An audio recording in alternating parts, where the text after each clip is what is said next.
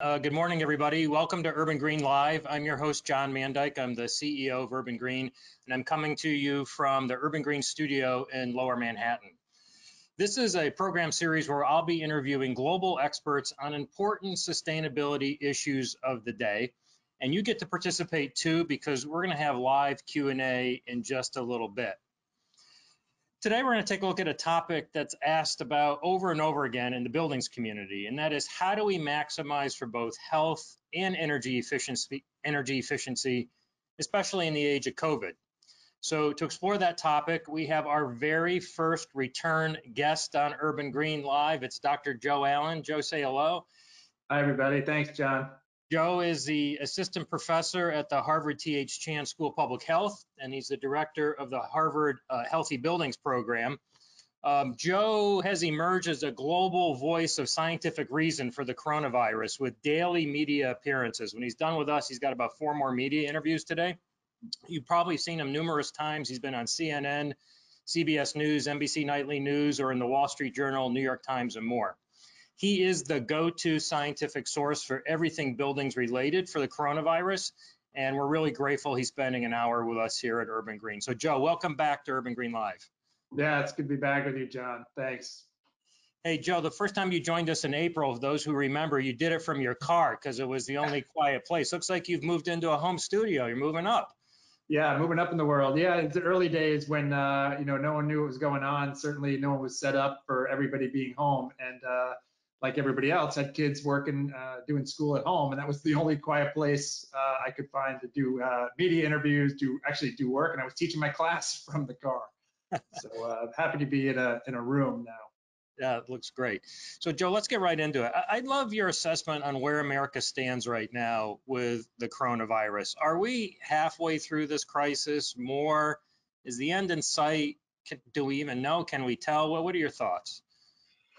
Yeah, so I mean that's the the trillion dollar question, and and um, and you've seen ranges of estimates by different experts, and and a lot of it depends on what your your uh, definition I think is of out of it is right. So when Fauci says uh, we won't be back to normal to the end of 2021, he's talking normal, normal, no masks, no restrictions, uh, back to where we were like January 2020.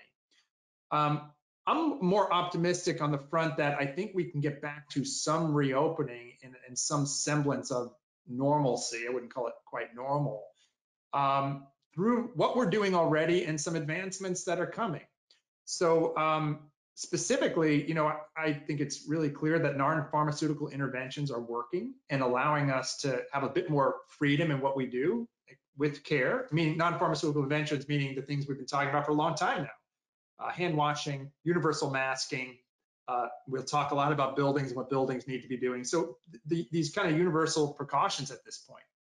Uh, we have, uh, we can talk a lot about how the testing landscape is poised to change. And this is something that's really uh, worth diving into a bit, and we can go there. Uh, we also have new therapeutics coming online, and the end game is the vaccine, right? And that's when you essentially, you know, we can we'll be able to free up a lot more. But in terms of uh, normal, you know, it doesn't mean we're we're fully closed down until then. Uh, it just means we're going to have to be until the end of 2021. It just we have to have a lot of precautions in place. I don't see us getting out of this anytime in the next couple months. Um, and I'd say for the I I uh, like most people are really quite uncertain about what November and December and the winter brings. Uh, there are uh, many epidemiologists who, uh, who are predicting it can be quite bad.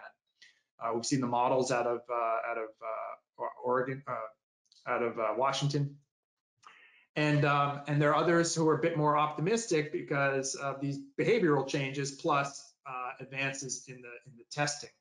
So of course, like it's been since the beginning, just highly uncertain, which is unsatisfying. yeah. So um, is the is the side benefit here? Do, do, we finally have a systematic way to combat the normal flu? I mean, if everybody's washing their hands and wearing masks, there's been this concern about flu season and what the impact is. But you know, is this a way to beat the, just the common flu with the common sense approach that people would take for the uh, for the coronavirus? Yeah, I mean, we're already seeing that, right? We we saw this in the southern hemisphere where the flu season was tamped down, and tamped down is too uh, light of a description. because of these non-pharmaceutical interventions, right? Where no matter what, however imperfect, the fact that people are wearing masks, we're doing this, right? We're not together. Uh, people are distancing. When, you, when you're at the grocery store, there's plexiglass, right? All these things are having an impact. And there are some people who are fully locked down. Of course, there are many people who have to be working right now and aren't locked down. But they're having an impact. And I'm more optimistic on that front that this flu season, that a lot of these interventions, I hope, well, two things will really uh, help here. One is that these interventions will help drive down um, flu transmission. Two is that the new rapid testing that's coming online will help us differentiate between flu and COVID. You can imagine if we don't have that coming into November and every sniffle of a kid in a school or an office worker shuts down the floor.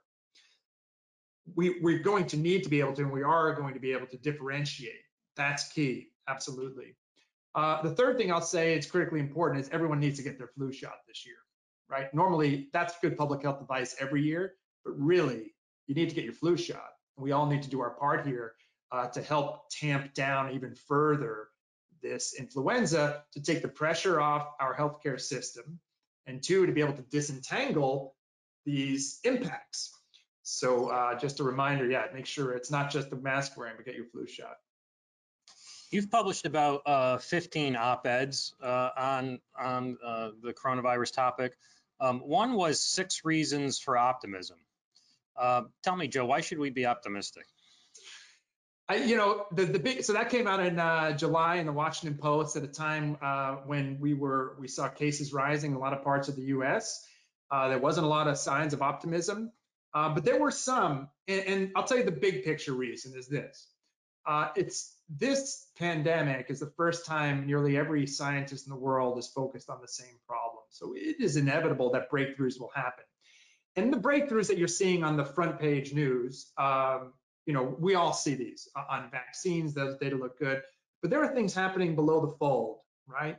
That are that the scientific community are producing these wins that are helping us get through this. And and some of those six reasons for optimism, uh, you know, we I talked about uh, one, which is interesting, is that we're recognizing that airborne transmission is happening. So why is that a sign of optimism? Well, we've been shouting for that since February, and it finally means that maybe other people who haven't been paying as close attention will start to put in some of these controls. So that's a big one. Two, uh, I'm not going to go through all six, but I'll mention another one that's below the fold that maybe people aren't aware of. There's a series of studies now uh, showing a really consistent result that 20 to 50% of us have antibodies that respond to the novel coronavirus. 20 to 50% of people who never were exposed to the novel coronavirus. So I could say that a little bit better. It looks like our past exposure to other common cold, coronaviruses is giving our immune system some memory. And while it's not a perfect match for the novel coronavirus, these residual or memory T cell uh, response is able to still recognize this as foreign and confer some benefit. How much, we don't know, but it's not an insignificant amount of the population that has this. So that is another sign for optimism. Uh, the third, I don't know if you want to go deep into testing, but I think we should, uh, is the rapid, is the improvements in rapid antigen testing. So I'll let you decide if you really want to dive in there, but that's something that's definitely uh, worth, uh, gives me some optimism here.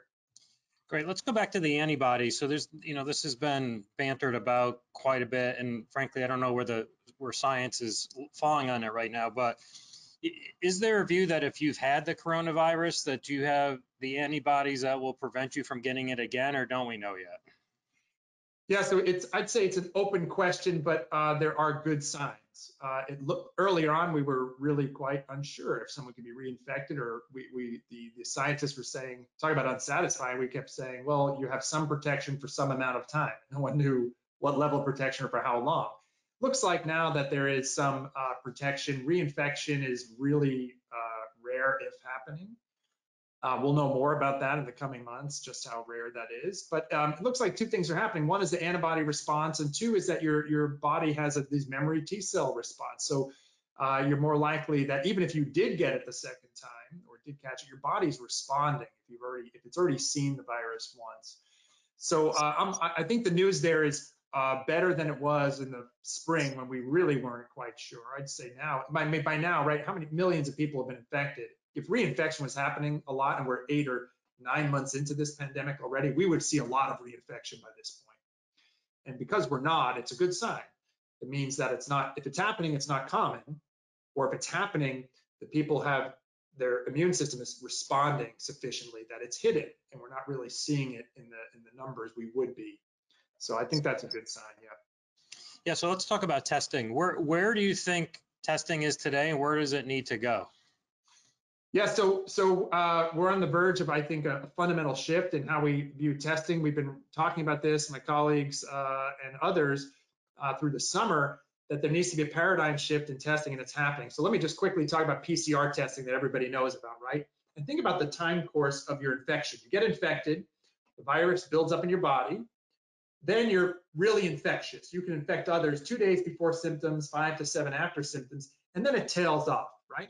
So PCR is the gold standard. It's going to detect you down low. It's going to detect you through peak infectivity, but it's going to detect you for a long time afterwards. In fact, that's a downside to PCR.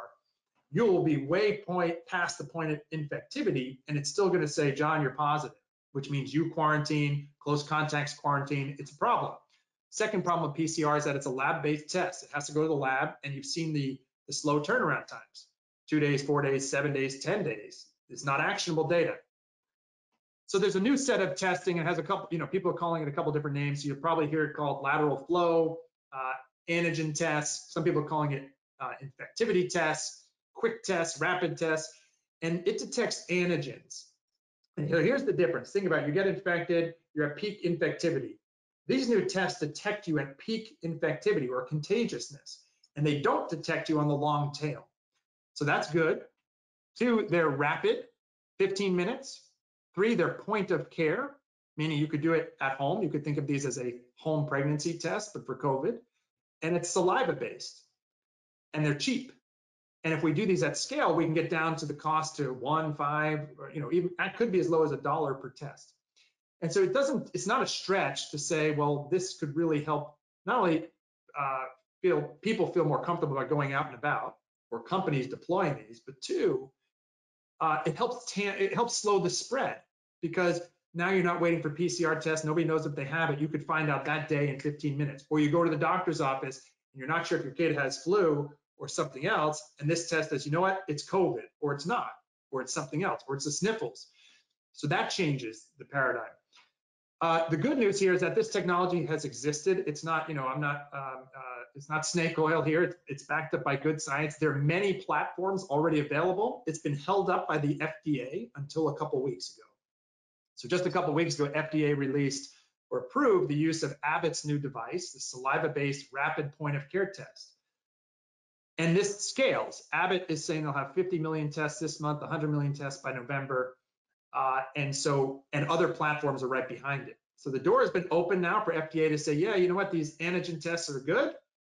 Uh, at least on this one platform, it's and others are ready to go where it's a saliva-based, at-home, rapid, low-cost test.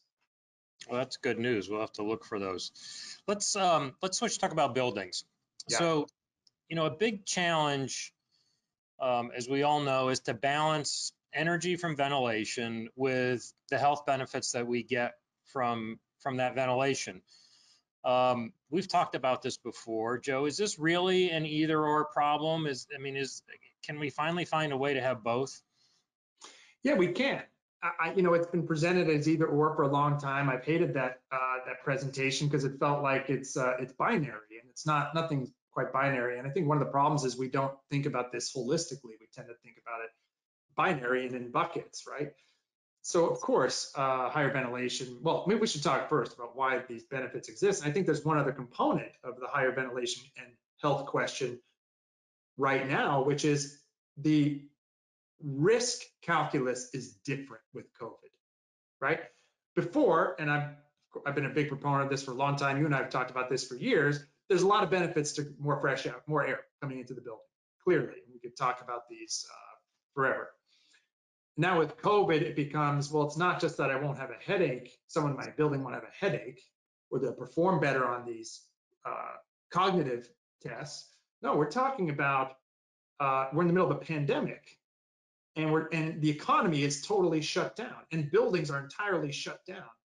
So in my view, we have to, it's a different conversation right now anyway, to say, well, what do we have to, we have to throw everything we can at this current problem, not ignoring climate and the other, uh, and energy conservation. But we're in a massive, unprecedented public health crisis across several domains. It's a health crisis, it's a social crisis, and it's an economic crisis. And it's existential. And I, I don't think I'm exaggerating that you know, how many businesses are just closed? Think about New York City. How many small businesses are closed? How many of those small businesses depend on the large businesses being open and people aren't coming back? And there's anecdotes of people leaving the city, or, you know, all right, so we have all that. So it's an economic crisis as a public health crisis. And I think buildings have a key role. How we operate buildings has a key role into keeping people safe and being able to restart this economic engine that relies on us being in buildings. So if if for, for the building managers watching, what are the factors that you think they should be considering? I mean, can you frame it for us? You mean in terms of risk from COVID more broadly, or just this energy health conversation? I, I, both together. I mean, I think I think I think it's hard to separate both. But let's yeah. start with, you know, what's your recommendation to for reoccupancy of buildings and, and steps you can take there, and then let's tackle the energy yeah. question too. Okay, yeah, yeah. So, and that this is critically important because certainly the buildings can play a role, but it's a larger conversation of risk reduction.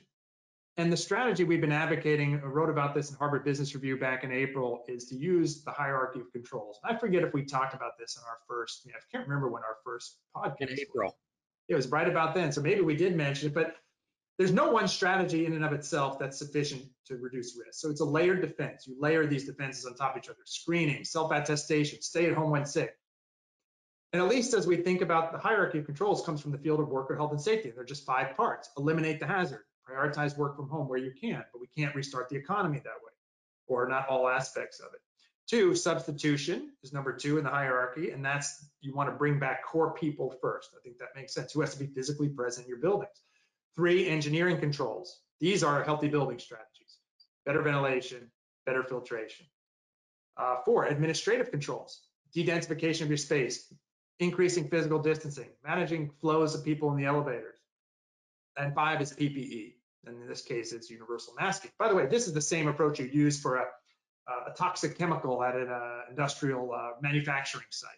So here all we've done is apply it to COVID. So it has five parts. I think that's nice because it I, have been talking to a lot of building owners and encouraging them, especially when I talk to facilities managers, to say we should be reminding everybody all the time that it's not just the third one, the buildings, right?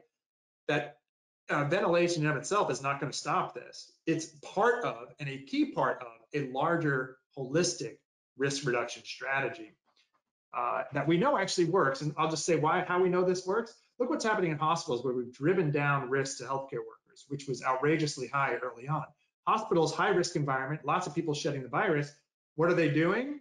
Hand washing, masking, and you have to pull this one out of them. But when you remind them, they remember the third one, they're buildings. Hospitals do a good job with ventilation and filtration. Infectious disease docs say, oh yeah, yeah, that one too, right? They'll say hand uh, masking and hand washing. They forget that third one sometimes. What aren't they doing? They can't physical distance. So we know we can drive down risk with these kind of basic control measures and we see it happening and by and the counterfactual the opposite of that is when we don't do those things we see outbreaks we see it in a bus we see it in camps we see it in schools we see it in a restaurant we see it on the cruise ship what do they have in common it's not necessarily the specific place that matters well what are they doing a lot of people no masks no ventilation and so we're seeing the positive and the and the negative of this. We put it all together. We know we can control risk indoors. Uh, whole, that's the holistic picture of risk reduction. So what what is your recommendation on ventilation? So prior so first there's always a solution i think especially i'm dealing with the schools conversation right now where people seem to be getting stuck i can't do it i have an old building i have this system that can't do x there's always something you can do i'd say let's start with that two uh, we like to prioritize uh, in this manner. One, higher ventilation rates, going above the minimum ventilation standards, which are not set, as you well know, for infectious disease uh, control. Two, better filtration on the recirculated air, so upgrading to MERV 13 filters. Three, supplementing that, if necessary, with portable air cleaners with HEPA filtration or supplemental ventilation.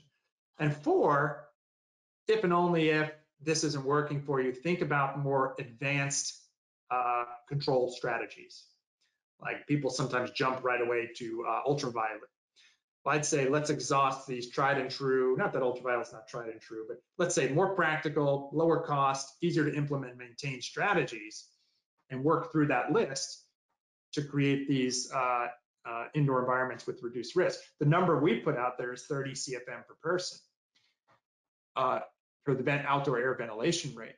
And I tell you, it's it's um, it's frustrating for me that um, that we put out a number and I haven't seen others do this. You you won't see a number from CDC uh, except for healthcare settings. You won't see this from WHO. You won't see it from ASHRAE. Uh, we were dealing with schools in July, trying to get them ready. New York City schools too. And people are saying, well, what's the target? We can't find one. No one was setting a target. Uh, and, and so you, you can't tell people, here, improve your ventilation filtration. Well, what am I, what's the target? And no one's saying, well, we don't have a target. We have to give a target.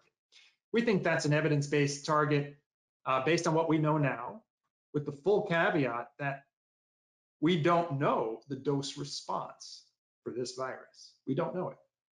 When we do figure this out, if it's soon or if it's many months from now, uh, that can shift our um, recommendations. It should shift our recommendations for control strategies across the board, including ventilation. So the 30 CFM, you know, building owners uh, will be concerned about the energy that's needed to do that. Um, of course, that can be offset through other mechanisms in the building by reducing energy someplace else, you know, offsetting it, demand control ventilation, there's other strategies. But let's just stay with the 30 CFM. For infectious disease, do you recommend the 30 CFM until there's a vaccine or is this like 30 CFM forever? So a couple things I'd say right now, um, a couple, a couple points. One, the 30 CFM per person, um, a lot of buildings are probably doing that anyway, just at their current air delivery because they are um, de-densified. Sometimes by choice, saying, hey, we're, we're limiting uh, our occupancy to 25%, but at least uh, the groups I talk to and what I'm seeing nationally is that even when occupancy is allowed to be at 25%, you're seeing census counts below 10%. So uh, turns out right now, I think there's probably a lot of buildings that aren't paying any kind of penalty because they're not occupied or they're they're lightly occupied. And I don't see that changing. A lot of the bigger companies are able to uh, keep a lot of their staff working from home through this. So you get the benefit there right now, right? It's not uh, it's not like you're you're getting killed on energy uh, right now because you're benefiting from the dedensification. In terms of what should go forward, um, I do think it should be 30 CFM per person going forward, and here's why. Uh, and, and, we lay this out in, in my book, and um, you know, I wrote it with John Macomber at Harvard Business School. We we talk about this, and again, we felt like people weren't talking about what the number should be. You see some rating systems say, well, 20, 30% over uh, the minimum. I'm not sure where the 30% number came from. I think it's good to go over the minimum standard, but where, where did that get derived from? Here's a couple things we know. The current ASHRAE standard for ventilation, we've talked about this a million times, is the standard for acceptable indoor air quality. It is a minimum. It is a minimum. It's odor control and the basics, the basics of indoor air quality. If you look at the scientific literature and decades worth of this, it shows that these minimum standards, well, I'll say, I'll flip it the other way. When we exceed these minimum standards, when we bring in more outdoor air, clean outdoor air, there are benefits across many domains. One being infectious disease transmission. So that's obviously relevant right now and will and is always relevant, really. And relevant from an economic standpoint for businesses. We can have the, the economic conversation in a second. Better cognitive function. We've talked about the cognitive effect studies and others. Not, that's not the only study out there. There are dozens showing better cognitive performance or better test taking, better math performance. Uh, fewer headaches, fewer, less eye irritations, lower sick building sense, on and on. And so to me, it never quite made sense that we we have a minimum target. Okay, ASHRAE defines it. That's fine. ASHRAE is explicit. It's a minimum target. That's not really their fault. It's just that then we've designed to this minimum target, and it's led to problems in our buildings since the 80s, late 70s when we did this. And if you look at that same body of evidence, we feel comfortable that this 30 CFM per person target is, is supported by all of that science for a building that not just tries to limit, you know, VOC exposure, but actually leads to um, human health and performance benefits. Yep. And there's a business proposition there too, right? So uh, we're going to open it up to audience questions in just a bit. So I'll remind the audience, um, type your questions in and uh, uh, we'll get to those in just a minute. So Joe, um, what do you think are now the long-term uh, long-term expectations for healthy buildings going forward generally? Uh, this this landscape has shifted, and everybody I'm sure on this call has seen it. Um, and if you haven't, then um, you know uh, pay attention because uh, the game has changed. I, would say back in the early part of the year, January, February, I could name everybody who's talking about healthy buildings. Every company, every person, every scientist, right? Now everybody is, really everybody. You've seen major Fortune 100 companies stand up healthy building divisions. Multiple companies do that. You've seen commercial real, uh, landlords set up uh, healthy building operations. Uh, you've seen this in biotech, finance, the arts, everybody's talking about it. You see all sorts of new products coming on the market around healthy buildings. Uh, we see people talking about renegotiating leases based on healthy buildings. So this market has shifted, um, which is a good thing. And um, I think that the shift that maybe some people aren't quite seeing, or maybe not everybody just yet, is that uh, it's not just COVID. So of course, right now everyone's focused on COVID. You have a COVID uh, plan. Every every company has this in place now, but the expectations are different, and the good companies are already starting to say, well, what else matters for health? Water quality, right? That's not related to COVID, but people are talking about that. Lighting, biophilic design, you know, the, the usual cast of characters here. Um, so so I the the there's a, a fundamental shift in the market, and it makes sense for why. I mean, look at the look at the public sentiment right now on return to work, return to anything. A lot of people aren't going to do anything until that vaccine comes and it's widespread and and, uh, and it's it's widespread. So a lot of this is saying, well, how are we going to get people back in? And how do we differentiate in what is a downturn market? All things considered equal, I'm an, I'm a business owner.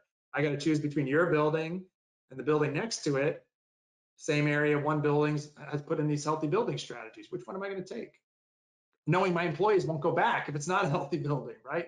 It, it becomes a clear, uh, clear choice. So the market has shifted uh, just really abruptly. It took off.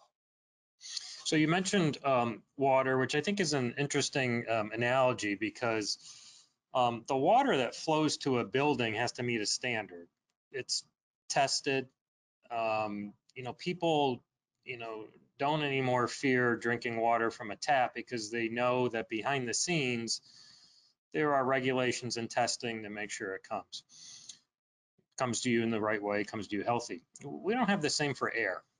Um, how do we get over that? I mean, is there a role here for for uh, standards? We talked about that. You know, nobody you have put out the 30 CFM, nobody else has. But you know, is there a broader role for uh, air? There's outdoor air quality standards, but not indoor air quality standards. So, you know, what, what's your view on that? Yeah, we need it. We need it. They're, they're the they're the ones that we have for indoor are limited. They're like the OSHA occupational exposure limits. So it's like so you don't die from uh, you know metal exposure in your office, which isn't going to happen anyway, right? In in, a, in the commercial office space. So they're not really practical. OSHA admits in its own admission that says they're not they're not updated and actually don't provide a safe environment. A couple other regulations around things like radon, and but it's really sporadic uh, and and uh, and sparse and it's not really tied to, let's say, optimal health benchmarks. It's more of uh, disease avoidance strategies, right? So we could have that. Okay, look, if you're meeting the OSHA occupational exposure limits and NIOSH recommended exposure limits, great. You know, the disease avoidance strategy. What about optimal performance? Those are not set for optimal uh, performance by any means. So there's a big need for this to define what is the targets, like we talked about for ventilation, but the same thing for, you know, there are targets for water quality. It's the basics, though, I have to say, um, and we don't have any for, for many of these other um, parameters, right? VOC, semi-volatile compounds, these newer, um, you know, uh, the newer semi-volatile compounds that we know a little bit less about, but what we know about is is concerning, and we don't really have targets for this, uh, but we should. And I think there there are people working on it, right? My team's certainly working on it. Academic labs are working on it. There are commercial offerings. Nonprofits are putting some standards out, and people are trying to define it. I think that's where we are in this moment. It's a key. It's a pivotal moment because as you you know you mentioned, well, healthy buildings are are are this is happening, and people are starting to ask for them. Well, who defines that? And will we have health washing like we had greenwashing? Uh, and there's a problem if we cut corners on health. Not that it's good to cut corners on green, but if you screwed up your energy calc for your office, okay, not good. Nobody's dying. You do that in a building, you screw that up and you cut a corner around COVID or or something equally as serious, that's a problem. And there's a different uh, risk basis that goes into that. So uh, short answer is, yeah, we need some standards for the indoor environment that are beyond disease avoidance standards and more towards health promotion standards. So uh, get your questions in. We'll get to them in just a minute. Joe, I want to uh, just talk a little bit about schools. I know you've done a lot on this. I know you're, you're very passionate on it. Um, you know, it's important schools for school's sake, but you mentioned reopening the economy. It's important for parents to get back to work that you know schools are safe and stable as well. So it's it's it's uh, it's integral to everything we've been talking about. What should schools be doing? I mean, what what's what are you what's your thinking there? Yeah, so I'm glad you framed it that way. It's absolutely correct. You know, we're not going to re- we talk we're going to talk about buildings, commercial real estate. We're not going to start restart the economy when schools are closed. First, I think we have a responsibility, a moral responsibility as society to open schools first and get kids back in. It is a nightmare uh, what's happening. Let me explain not just my own situation where I have three kids doing school in this house on the other side of these walls. Um, let's take let's just talk about schools and, and where and get away from the reductionist risk in the classroom, which I'll get to and address. But let's take a wider lens on exposure and risk, right? When kids are out of school, they're at higher risk for abuse, exploitation, violence, and neglect. Over 30 million kids in this country rely on schools for food. Kids who are not in school are less active, less social. We have virtual dropouts on the order of tens of thousands. In Boston, 10,000 students, high school students, didn't show up in the month of May. In Philadelphia, half of the elementary school kids log in. This is a problem. We're sitting on, we're talking about cases here. We're going to talk about the public health problem of schools closed for years. I'm not exaggerating that. But now let's talk about risk in the building and how we can actually control it, because that's one, that's the other part of the conversation. Two conditions precedent. One, low community spread. So I've, with other colleagues at Harvard, we put out guidance for when these, when you meet these conditions, you can open safely. First condition precedent. And I can point you to the guidance document for anybody who's interested. Two, it can't be schools as usual. You have to put in those, that hierarchy of controls framework. Universal masking, hand washing, ventilation and filtration are critical in schools because they're chronically underventilated. If you do those things, we know we can drive down risk. We get the benefit of the reduced risk to kids that the virus has not spared us in any ways, but that is one. Not that kids can't get sick or suffer severe consequences, but compared to adults, they're much less likely to get this, two to three times less likely. If they do get it, they're much less likely to die. Infection fatality rate on the order of three in 100,000. That's 10 to the minus five risk. It jumps to percent level as you get older, which is scary. We've all seen these differences by age. Three, it looks like they're less likely to transmit to others. So you get that some things that are happening in schools, but taking that wide lens on what this means to get kids back in schools versus the risk of keeping them out. We know we can keep them safe. These controls don't have to cost a lot of money, and we can't have uh, you know, the, the keeping them out is widening gaps that exist in our society already. Essential workers have to go to work. Who's watching the kids? I'm, I have high-speed internet and computers for my kids. Over 10 million kids don't have high-speed internet in this country. You've seen the pictures of kids in a Taco Bell parking lot connecting to the Wi-Fi to go to school. So we have some real, and, and I tell you, the, the other one I wrote about this in, in, uh, in June was that the it's a disproportionate burden on women. So you have women dropping out of the workforce, higher rates than men. So it's widening all these gaps that existed in society already. It has to be an absolute national priority to get kids back in school. I know we didn't come to talk about schools, but it is perfectly intertwined with what's going to happen this winter and coming out of this. It's central to what happens about us getting back to work and reopening our buildings. It's central to the conversation of disease dynamics and spread. So it's all wrapped up. And so, you know, I know we tend to think about schools or commercial real estate or air travel. It is all linked, and we have to start treating this as uh, the schools in particular as the national emergency that it really is. Great, thank you, Joe. Caitlin, um, I know we have questions coming in. Why don't we open it up to uh, audience questions? Sure, we have a ton of questions coming in, so thank you to everybody. We're going to try to get through as many as we can here. Um, our first question is from Yuan. Um, Hi, Joe. Thanks for this discussion. In the context of better indoor air quality and ventilations, the solutions that are proposed, while on a range of affordability, still represent significant costs that some communities cannot afford. Given that low to moderate income communities feel the negative effects of both energy transition and COVID-19 disproportionately, what are some insights you can share for these communities to balance health and energy moving forwards? I love that. Thanks. I love that that's the first question because this is my biggest concern with the healthy buildings movement. If it's a movement for, you know, the shiny new building in Midtown New York or London or uh, and uh, and not a movement for everybody, uh, then it's a failed movement. And so we absolutely have to put in these programs and policies in place to drive these solutions all the way upstream and not just to the commercial real estate market, all the way through residential and including affordable housing you talk to all the, I, I talk to physicians at Boston Children's Hospital who talk about this. They're treating the same kids over and over and over again every time they come back to the door with no effort to move that upstream. So the idea again that this is a cost is true only if you it's a narrow lens on the costs and what it takes to implement these healthier building strategies. Take affordable housing. If we take a holistic perspective, we're saving money, a lot of it if we drive investment into better housing uh, around these healthy building strategies. You're preventing all those downstream health effects or limiting them or mitigating them. So it's absolutely critical that we think about not just um, you know healthy buildings in this context of let's say downtown New York City and the high rises in Midtown, but a wider lens around equity too. And I agree. The other part about healthy building strategies, I, I, I they're not expensive. They're expensive, like I said, when we narrow it down a bit and, and just think about the, the cost. Some of them have a higher cost, some of them don't.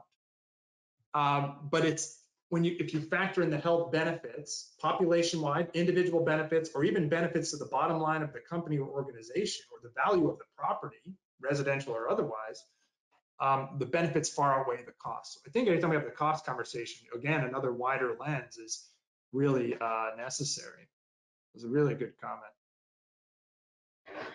Great. Um, I have a couple questions here about uh, the 30 CFM per person.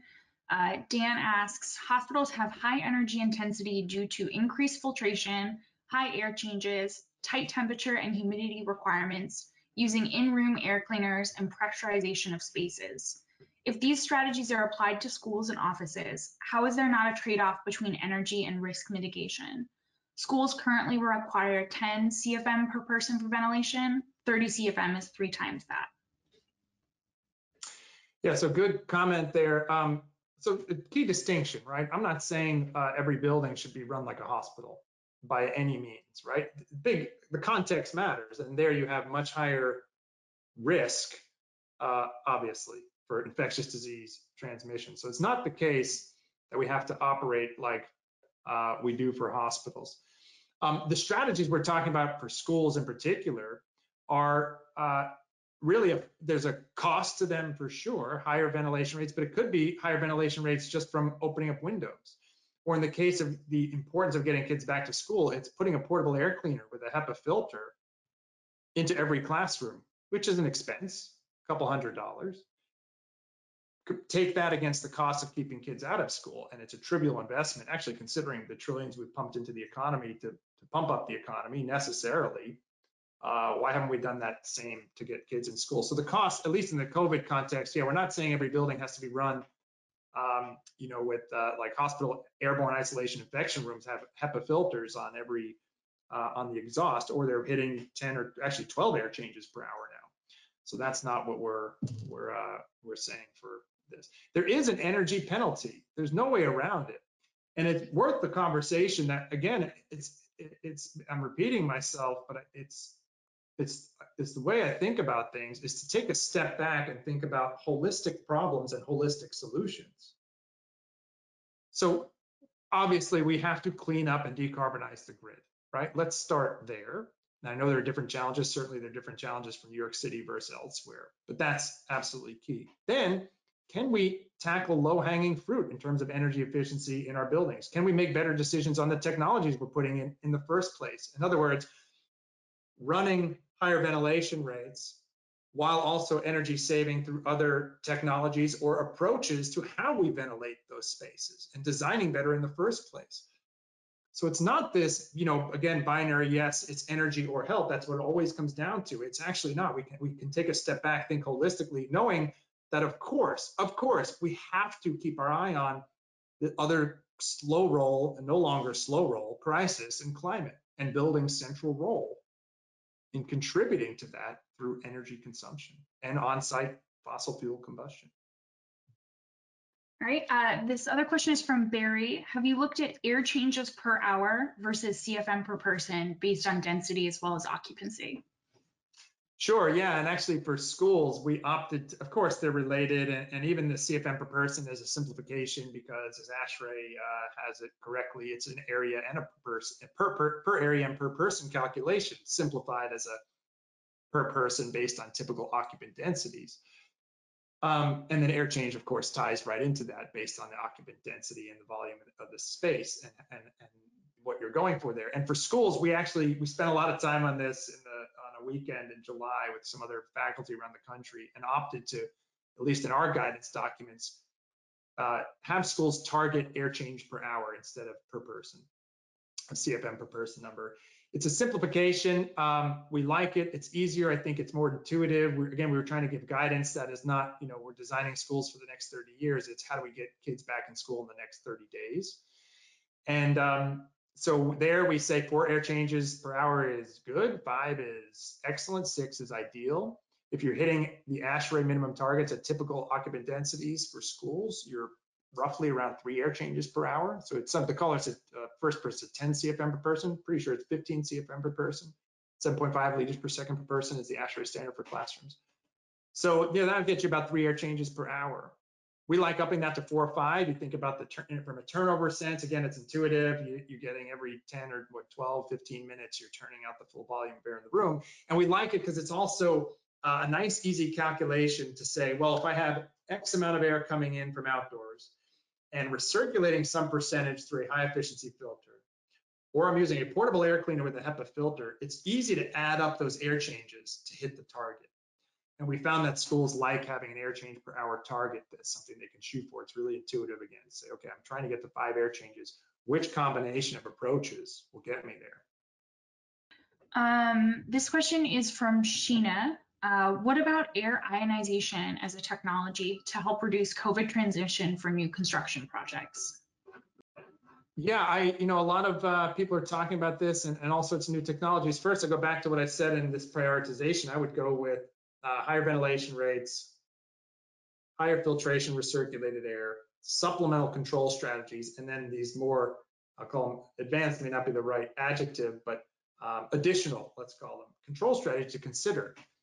Some people are thinking about ionization, some people are going to uh, UVGI, ultraviolet germicidal irradiation, others are trying some other techniques. Um, but I think there's a place for some of these technologies. Uh, in in the right context, if you're in a uh, hospital waiting room and your your system can't bring in more outdoor air, you can't you can't handle the pressure drop with a better filter, um, uh, or other reasons. There's a lot of people who are potentially infectious, and you want to do something. So I think there's a role. It's context dependent.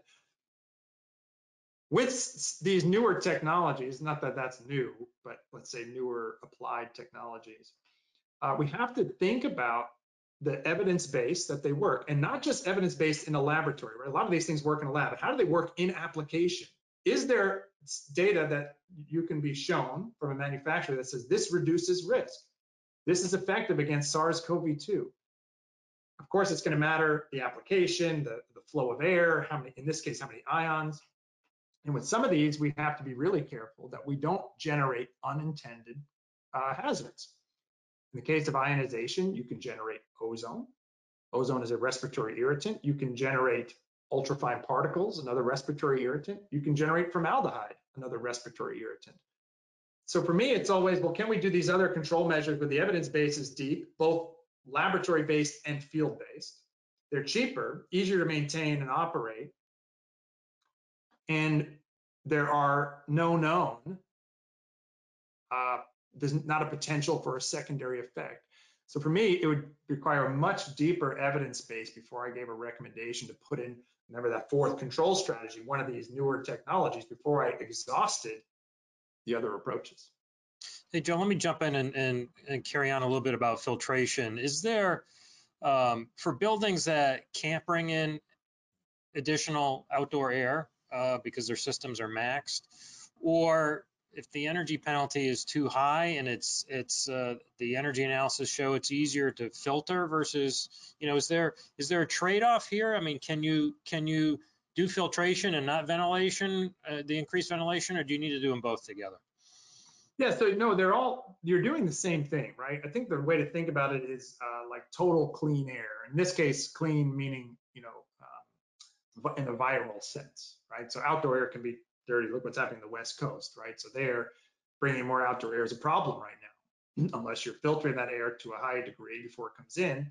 And in that case, you would want to decrease uh, the amount of outdoor air coming in, increase filtration. So they're working, you know, together and it's going to matter about the volumetric flow of clean air being, you know, two, a couple mechanisms for viral removal. One is uh, it's deposition. Over time, some particles will settle out. Two, dilution. Three, you clean the air through filtration. Or four, it's absorbed in the lungs, deposited in the lungs. Of course, we're trying to stop that from happening. But if you model this. If you, do, an indoor air quality model, you have to account for all four factors, including lung deposition, which tells you something. And so these two are working similarly. So you can get there with a high degree of filtration. In fact, that's the idea of a portable air cleaner in every classroom, or I know some organizations are wheeling in industrial grade uh, portable HEPA systems, give you 500, 600 CFM of air through a HEPA filter.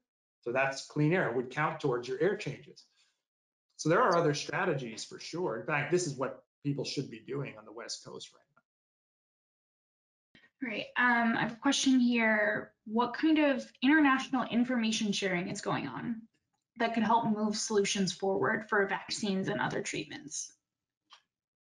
Yeah, I, so uh, the question's a good one, even before the vaccine and treatment thing came in, because I tell you, um, I don't know if the public always sees this, but the scientific scientific machine internationally is roaring. Uh, I have myself have established, I can't even count, probably over 50 new scientific collaborations around the country and around the world, people I've never worked with, because everyone is open right now to finding solutions, right? Normally, like any industry, we not compete, but we, we, everyone wants to have the first new paper out. This is, everyone's like, I hear you're good at this, I'm good at this, let's get together and solve this problem fast. And this is happening across genetics, epigenetics, vaccines, therapeutics, indoor air quality, building sciences, you name it. The medical community is doing the same. So uh, you should be heartened, I'd say, you know, and, and from a US context, our investment in the basic sciences is paying dividends uh, and, and, this is happening. It's actually it's a it's as we come out of this, I hope we double down on on our investment because some things that we invest in that we I think we tend to think of as a public say, well, what's the utility of that science? Well, all of a sudden, these new techniques in biostatistics are really relevant that we didn't think were going to be relevant to understanding vaccine trials. Or this new study that came out yesterday from my, my colleague who studies cell death, who then says, you know, I'm going to apply that to these receptors in kids to understand why kids are less likely to get it. He'd never studied this topic. And someone might say, well, why do we really need to study his area? So anyway, long story uh, said shortly is that, yeah, there's, there's unbelievable cooperation happening. And I think this is why you see so many of these scientific uh, breakthroughs that are happening. And it's and we should be reminded, it feels slow, it's breakneck speed. We've never produced a vaccine in a year. Let alone, it's been it take the quickest has been four years, I believe. It's the it's at least three. I think it's four years. uh, new therapeutics coming out, these advances in testing that I talked about. Uh, all of this is happening really at extraordinary, an extraordinary pace, and it's because of that collaboration. Great. I have a couple questions here about some specific building types. Um, so restaurants, uh, Catherine asks, indoor dining in New York City is opening soon. How important is the ventilation system in, the restaurant? If there's truly only 25% occupancy, would that uh, de facto mean that there is enough fresh air, as you said about offices? Yeah, it's um, it becomes even more important in a restaurant for the for the obvious reason that um, you have people without their masks on. And so if you look at the outbreaks that have happened, including the high profile uh, outbreak uh, in Guangzhou, which is just about, not about rest, it's a, it's a restaurant, but it really tells you the conditions that we talked about. No masks, recirculated air only, blowing across people, the infector onto other people, and you had an outbreak. And so those conditions, even under dedensification, uh, exist. So this is where you think about the hierarchy of controls. The fifth one was PPE and mask wearing. Now you've taken that out in restaurants. Yeah, the workers have it, but a lot of people don't, and they're talking and eating. And when you talk, you're generating more aerosols. That means your other controls have to be even stronger. So you, you lose elimination because people are out and about. You can't substitute away the hazard. Administrative controls, yep, you can keep tables further apart, you can de-densify, but this is where now ventilation and filtration become absolutely, absolutely key, uh, along with the de-densification, because uh, mask, if you look at all the risk models, the ones my teams have built, other professors have built, uh, the engineering controls reduce risk. Ventilation filtration, uh, the, the de-densification reduces risk. But the single biggest driver of risk reduction indoors is mask wearing. All right, I have a question here about schools. Uh, in school buildings with good HVAC systems, would it make sense to just open the windows? Is that enough? Well, that's a good question. I mean, it depends on your system. So it starts to get, the generalized guidance starts to get real specific real fast. But in general, right, if you have a good ventilation system, you're bringing up outdoor air, then no, you don't want to mess up the balancing there. But as a strategy, like for many of these schools uh, in New York and elsewhere, um, opening windows is a good interim strategy. Now, I wrote a piece about this in the Washington Post maybe three weeks ago, as recognizing we are we are running out of time, limited time, limited resources. What can we do to get these kids back? And we had done some testing at some schools, uh, even showing that opening the windows six inches can give you air exchange rates that are three, four, five, six, over 10 sometimes. Of course, depends on the pressure differential, the, what's happening with the weather outside, the wind. So all of this matters, but the idea is that, yeah, even a simple tactic, people say, well, like, you know, does that really help? It can really help. Open up the window. You know, people know this in their house, right? You open up window, maybe you don't get the air movement in. You open up the door, you can start to feel a breeze.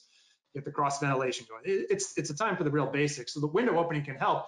Importantly, though, it shouldn't be used as we're done at that point. I think it's a, a strategy to buy time to put in the more um, permanent fixes, uh, especially as we start heading into the winter.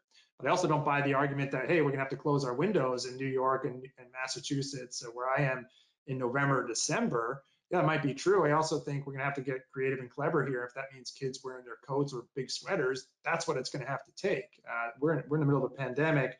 And so I know people wanna get back to normal, uh, but that kids being back in school is normal. And if that means they have to wear a winter hat indoors, I'm all for that. Um, so. Okay, uh, this question is from Rebecca. Can you recommend a publication or outline of healthy building strategies and associated costs? Sure, but it's self-serving. so um, we have a uh, two Harvard Business Review articles. One I wrote a couple years ago called "Stale Office Air is Making You Less Productive." Uh, two, I wrote a Harvard Business Review article with uh, my colleague John Macomber at the Harvard Business School. Um, forget what the title is. It, is the uh, is the healthiest building in the world worth the rent or something to that effect? You can look up Harvard Business Review, my name, you'll find it. Um, three, my John and I also wrote a Harvard Business School case study about 425 Park Avenue, right in Midtown Manhattan, L&L Holding building, Norman Foster designed, uh, where we walk through the economic argument for a healthy building. So it's it's right in your, you know, it's Midtown Manhattan.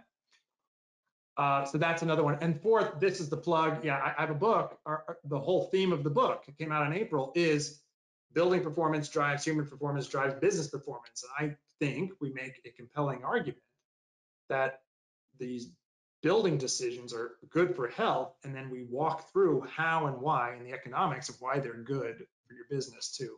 So a couple resources, two HBR. I think we have an HBR podcast called "Is the Healthiest Building in the World Worth the Rent?" 425 Park Ave, A Tower for the People is the name of the case study at Harvard Business School. That's public. And then our book came out in April.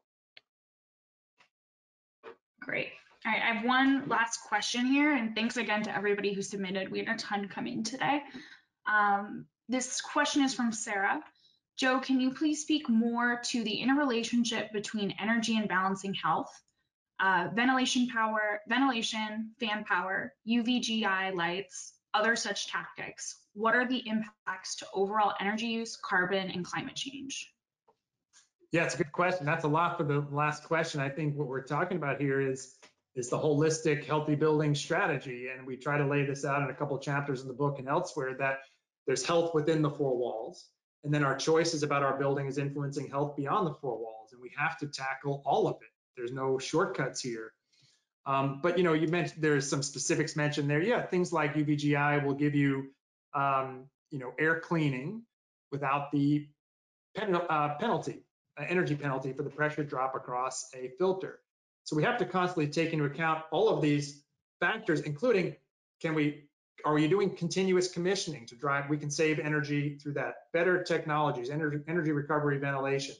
Are we being smart about when and where we're dumping air into our buildings? So uh, improving ventilation effectiveness and think about how we design buildings in the future. Can we increase ventilation effectiveness? Uh, demand control ventilation, of course, the use of real-time environmental sensors, again, to help us refine and target, make sure we're delivering a healthy building at the lowest energy uh, expense that's possible. So it's all wrapped up. And when I talk about not being binary, it's true. You know, I'm not saying, hey, throw in ventilation. I don't care about climate change. Uh, clearly, that's central to what our team has been doing for years. And we actually have some tools, we didn't really talk about, John is really familiar with this. We presented this uh, in India first a couple years ago that we call COBE, the co-benefits of the built environment that allows you to quantify your energy savings in terms of health. So it's a nice extension to say, well, we can add a value proposition here to this whole conversation, turning energy savings back into a quantified health metric, not a hand wavy, well, reduced carbon. What you know, what, what are we quite sure the impacts are there? We know it's helpful. We can actually quantify that down to the missed school days.